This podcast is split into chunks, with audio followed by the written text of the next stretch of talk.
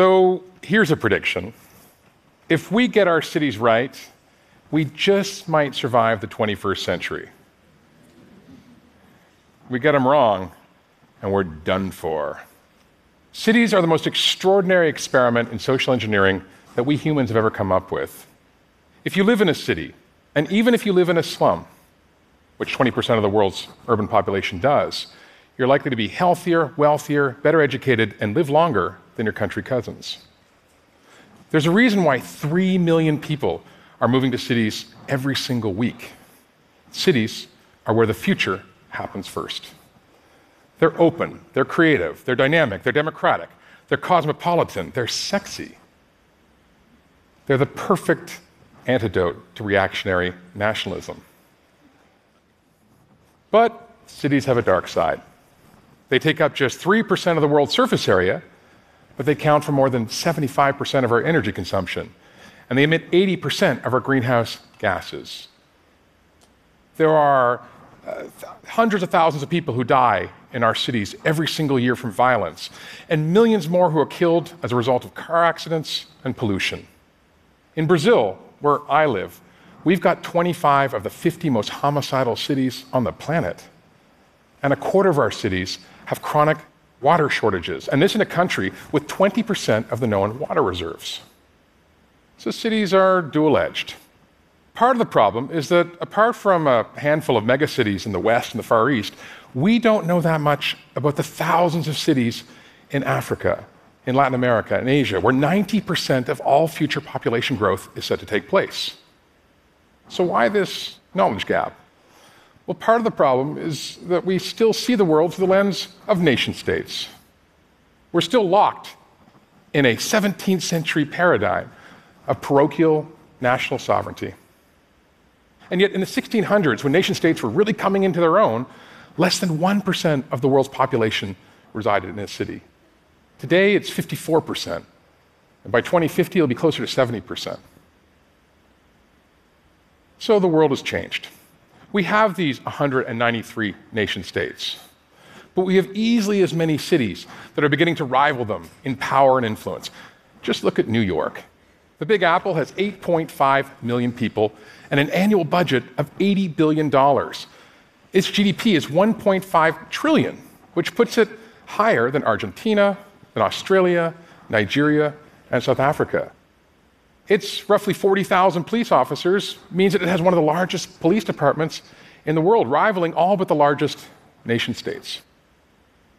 But cities like New York, or Sao Paulo, or Johannesburg, or Dhaka, or Shanghai, they're punching above their weight economically, but below their weight politically. And that's going to have to change. Cities are going to have to find their political voice if we want to change things. Now, I want to talk to you a little bit about the risks that cities are facing, some of the big mega risks. I'm also going to talk to you briefly about some of the solutions. And I'm going to do this using a big data visualization that was developed with Carnegie Mellon's Create Lab and my institute, along with many, many others. And I want you to first imagine the world not as made up of nation states, but as made up of cities. What you see here is every single city with a population of a quarter million people or more. Now, without going into technical detail, the redder the circle, the more fragile that city is, and the bluer the circle, the more resilient. Fragility occurs when the social contract comes unstuck. And what you tend to see is a convergence of multiple kinds of risks income inequality, poverty, uh, youth unemployment, different issues around violence, even exposure to droughts, cyclones, and earthquakes. Now, obviously, some cities are more fragile than others. The good news, if there is any, is that fragility is not a permanent condition. Some cities that were once the most fragile cities in the world, like Bogota in Colombia or Ciudad Juarez in Mexico, have now fallen more around the national average. The bad news is, is that fragility is deepening, especially in those parts of the world that are most vulnerable, in North Africa, the Middle East, in South Asia and Central Asia. There we're seeing fragility rising way beyond scales we've ever seen before. Now, when cities become too fragile, they can collapse, tip over, and fail. And when that happens, we have explosive forms of migration. Refugees. There are more than 22 million refugees in the world today, more than at any other time since the Second World War. Now, there's not one refugee crisis. There are multiple refugee crises. And contrary to what you might read in the news, the vast majority of refugees aren't fleeing from poor countries to wealthy countries. They're moving from poor cities into even poorer cities, often cities nearby. Now, every single dot on this map represents an agonizing story of struggle and survival. But I want to briefly tell you about what's not on that map, and that's internal displacement. There are more than 36 million people who've been internally displaced around the world. These are people living in refugee like conditions but lacking the equivalent international protection and assistance. And to understand their plight, I want to zoom in briefly on Syria. Syria suffered one of the worst droughts in its history between 2007 and 2010. More than 75% of its agriculture, 85% of its livestock were wiped out. And in the process, over a million people moved into cities like Aleppo, Damascus, and Homs. As food prices began to rise, you also had equivalent levels of social unrest. And when the regime of President Assad began cracking down, you had an explosion of refugees. You also had over 6 million internally displaced people, many of whom went on to become refugees. And they didn't just move to neighboring countries like Jordan or Lebanon or Turkey, they also moved up north towards Western Europe. See, over 1.4 million Syrians made the perilous journey through the Mediterranean and up through Turkey to find their way into two countries primarily Germany and Sweden. Now, climate change, not just drought, but also sea level rise, is probably one of the most severe existential threats that cities face. That's because two thirds of the world's cities are coastal. Over 1.5 billion people live in low lying, flood prone coastal areas. Now, what you see here is a map that shows sea level rise in relation to changes in temperature. Climate scientists predict that we're going to see anywhere between 3 and 30 feet of sea level rise this side of the century. And it's not just low island nation states that are going to suffer Kiribati or the Maldives or the Solomons or Sri Lanka, and they will suffer, but also massive cities like Dhaka, like Hong Kong, like Shanghai. Cities of 10, 20, 30 million people or more are literally going to be wiped off the face of this earth. They're going to have to adapt or they're going to die. I want to take you also all the way over to the West, because this isn't just a problem in Asia or Africa or Latin America. This is a problem also in the West. This is Miami. Many of you know Miami is one of the wealthiest cities in the United States. It's also one of the most flood prone, and that's been made painfully evident by natural disasters throughout 2017. But Miami's built on porous limestone, a swamp. And there's no way any kind of flood barrier is going to keep the water from seeping in. And as we scroll back and we look across the Caribbean and along the Gulf, we begin to realize that those cities that have suffered worse from natural crises, Port au Prince, New Orleans, Houston, as severe and as awful as those situations have been, they're a dress rehearsal for what's to come. Now, no city is an island. Every city is connected to its rural hinterland in complex ways, often in relation to the production of food. I want to take you to the northern part of the Amazon in Rondônia. This is one of the world's largest terrestrial carbon sinks, processing millions of carbon every single year. What you see here is a single road over a 30 year period. And on either side, you see land being cleared for pasture for cattle, but also for soy and sugar production. You're seeing deforestation on a massive scale. The red area here implies a net loss of forest over the last 14 years. The blue, if you could see it, there's not much, implies there's been an incremental gain. Now, as grim and gloomy as the situation is, and it is, there is a little bit of hope.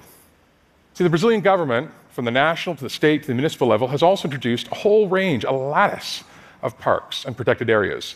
And while not perfect and not always limiting encroachment, they have served to tamp back deforestation. The same applies not just in Brazil, but all across the Americas, into the United States, Canada, and around the world. So let's talk about solutions. Despite climate denial at the highest levels, cities are taking action. You know, when the US pulled out of the Paris Climate Agreement, hundreds of cities in the United States and thousands more around the world doubled down on their climate commitments.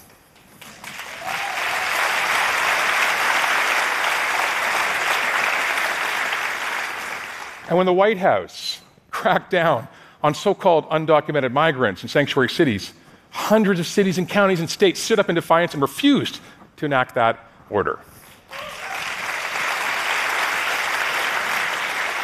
So cities are and can take action.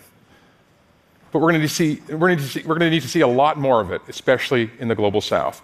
You see, parts of Africa and Latin America are urbanizing before they industrialize. They're growing at three times the global average in terms of their population. And this is creating enormous strain on infrastructure and services. Now, there is a golden opportunity. It's a small opportunity, but a golden one in the next 10 to 20 years to really start designing in principles of resilience into our cities.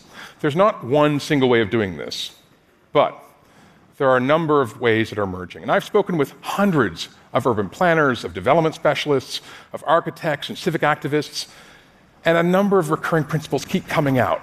And I just want to pass on six. First, cities need a plan and a strategy to implement it. I mean, it sounds crazy, but the vast majority of the world's cities don't actually have a plan or a vision. They're too busy putting out daily fires to think ahead strategically. I mean, every city wants to be creative, happy, livable, resilient. Who doesn't? The challenge is how do you get there? And urban governance plays a key role. You could do worse and take a page from the Book of Singapore. In 1971, Singapore set a 50 year urban strategy and renews it every five years. What Singapore teaches us is not just the importance of continuity, but also the critical role of autonomy and discretion. Cities need the power to be able to issue debt, to raise taxes, to zone effectively, to build affordable housing. What cities need is nothing less than a devolution revolution. And this is going to require renegotiating the terms of the contract with the nation state. Second, you got to go green. Cities are already leading global decarbonization efforts. They're investing in congestion pricing schemes, in climate reduction emission targets, in biodiversity and parks and bikeways and walkways, and everything in between. There's an extraordinary menu of options they have to choose from. One of the great things is that cities are already investing heavily in renewables, in solar and wind, not just in North America, but especially in Western Europe and parts of Asia. There are more than 8,000 cities right now in the world today with solar plants there are 300 cities that have declared complete energy autonomy. One of my favorite stories comes from Medellin, which invested in a municipal hydroelectric plant, which doesn't only service its local needs, but allows a city to sell excess energy back onto the national grid. And it's not alone. There are a thousand other cities just like it. Third, invest in integrated and multi use solutions. You know, the most successful cities are those that are going to invest in solutions that don't solve just one problem, but that solve multiple problems. Take the case of integrated public transport.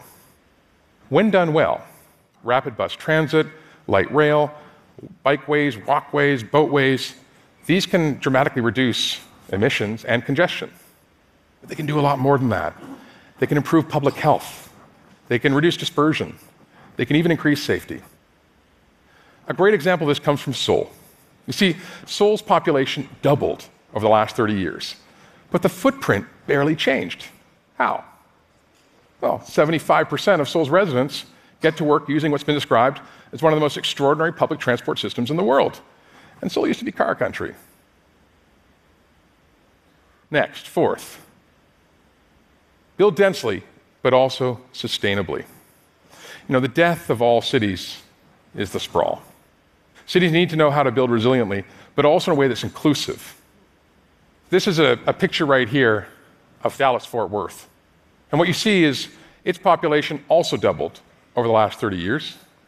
But as you can see, it's spread into edge cities and suburbia as far as the eye can see. You see, cities need to know when not to build so as not to reproduce urban sprawl and slums of downward accountability. The problem with Dallas Fort Worth is that just 5% of its residents get to work using public transport. Five. 95% use cars, which partly explains why it's got some of the longest commuting times in North America. Singapore, by contrast, got it right. It built vertically and built in affordable housing to boot. Fifth, steal. The smartest cities are nicking, pilfering, stealing left, right, and center. They don't have time to waste. They need tomorrow's technology today, and they're going to leapfrog to get there. This is New York, but it's not just New York that's doing a lot of stealing.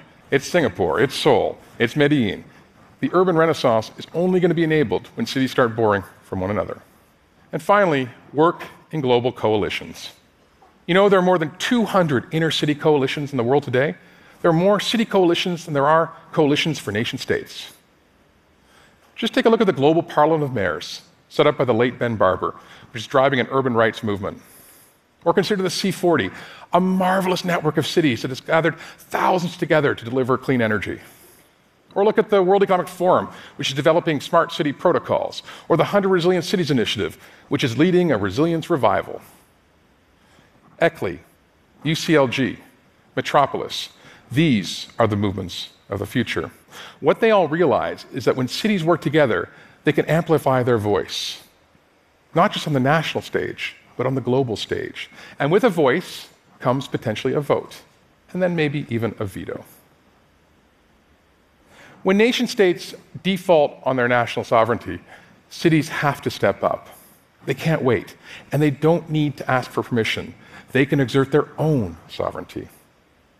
They understand that the local and the global have really truly come together, that we live in a global, local world, and we need to adjust our politics accordingly. And as I travel around the world and I meet mayors and civic leaders, I'm amazed by the energy, enthusiasm, and effectiveness they bring to their work. They're pragmatists, they're problem solvers, they're paradiplomats.